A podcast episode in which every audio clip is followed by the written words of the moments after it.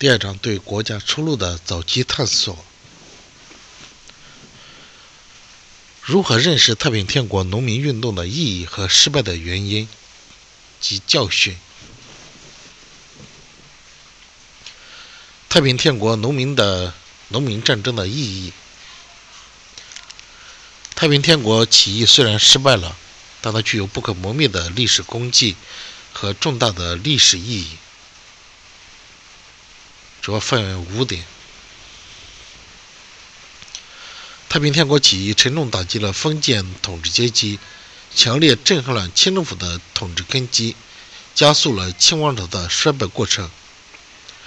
而太平天国起义是旧式农民战争的最高峰，具有不同以往农民战争的新的历史特点。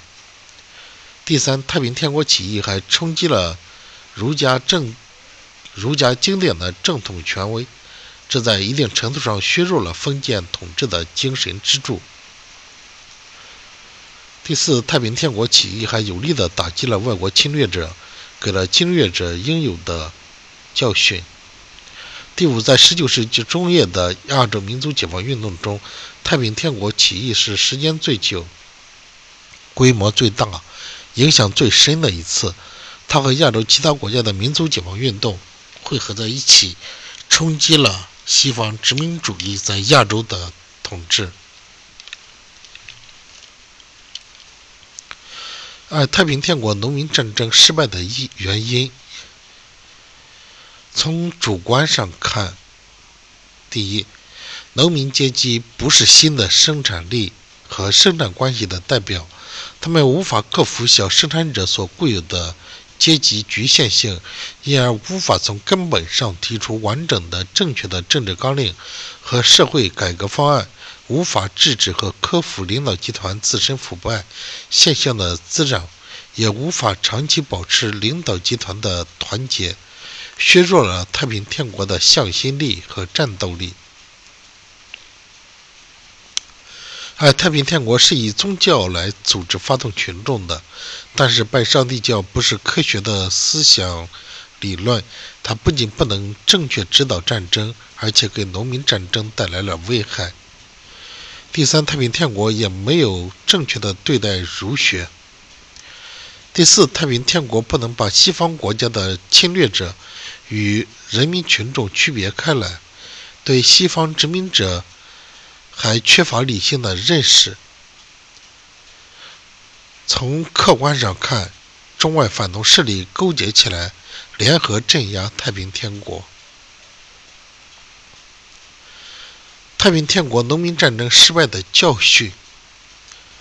太平天国起义及其失败表明，在半殖民地半封建的中国，农民具有伟大的革命潜力。但自身不能担负起反帝反封建、取得胜利的重任。单纯的农民战争不可能完成争取民族独立和人民解放的历史重任。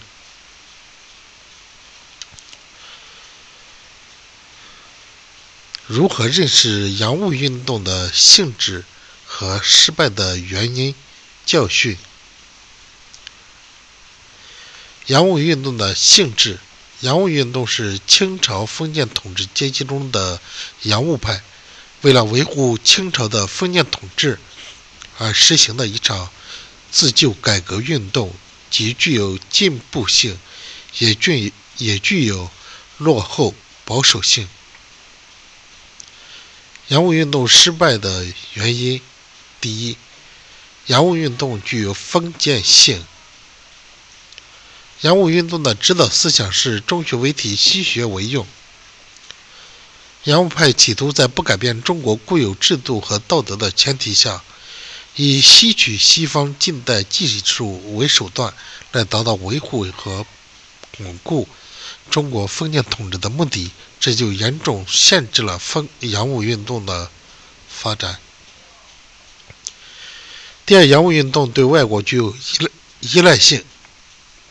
西方列强依据种种特权，从政治、经济等多方面加紧对中国的侵略控制。他们并不希望中国真正的富强起来，而洋务派处处依赖外国，企图以此来达到自强求富的目的，无异于虎谋皮。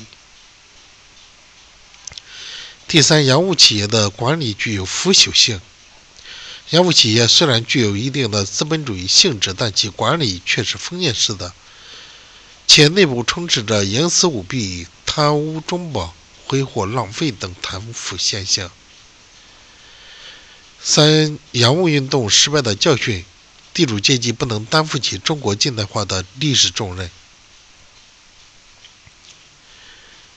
三、如何认识戊戌维新运动的意义和失败的教训原因？戊戌维新运动的意义：戊戌维新是一次爱国救亡运动。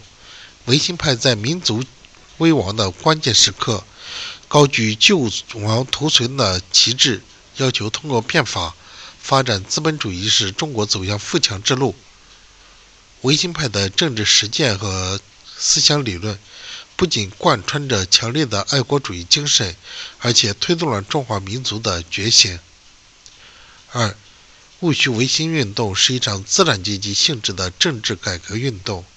三、戊戌维新运动更是一场思想启蒙运动。第四，戊戌维新运动不仅在思想启蒙和文化教育方面开创了新的局面，而且在社会风气方面也提出了许许多新的主张。戊戌维新运动失败的原因：戊戌维新运动的失败主要是由于维新派自身的局限。和以慈禧太后为首的强大的守旧势力的反对，维新派本身的局限性突出表现在：首先不敢否定封建主义，他们在政治上不敢否定封建君主制度；在经济上虽然要求发展资本主义，却未触及封建主义的经济基础——封建土地所有制。其次，对帝国主义抱有幻想。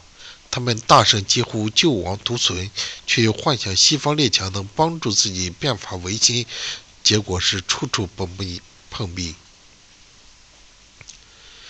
再次是惧怕人民群众，维新派的活动基本上局限于官僚士大夫和知识分子的小圈子，他们不但脱离人民群众，而且惧怕甚至仇视。人民群众，因此运动未能得到人民群众的支持。戊戌维新，戊戌维新运动失败的教训。戊戌维新运动的失败，不仅暴露了中国民族资本主义、民族资产阶级的软弱性，同时也说明了，在本在半封建半殖民地的中国。企图通过政治自上而下的改良道路是根本行不通的。要想争取国家的独立、民主、富强，必须用革命的手段推翻帝国主义、封建主义联合统治的半殖民地半封建的社会制度。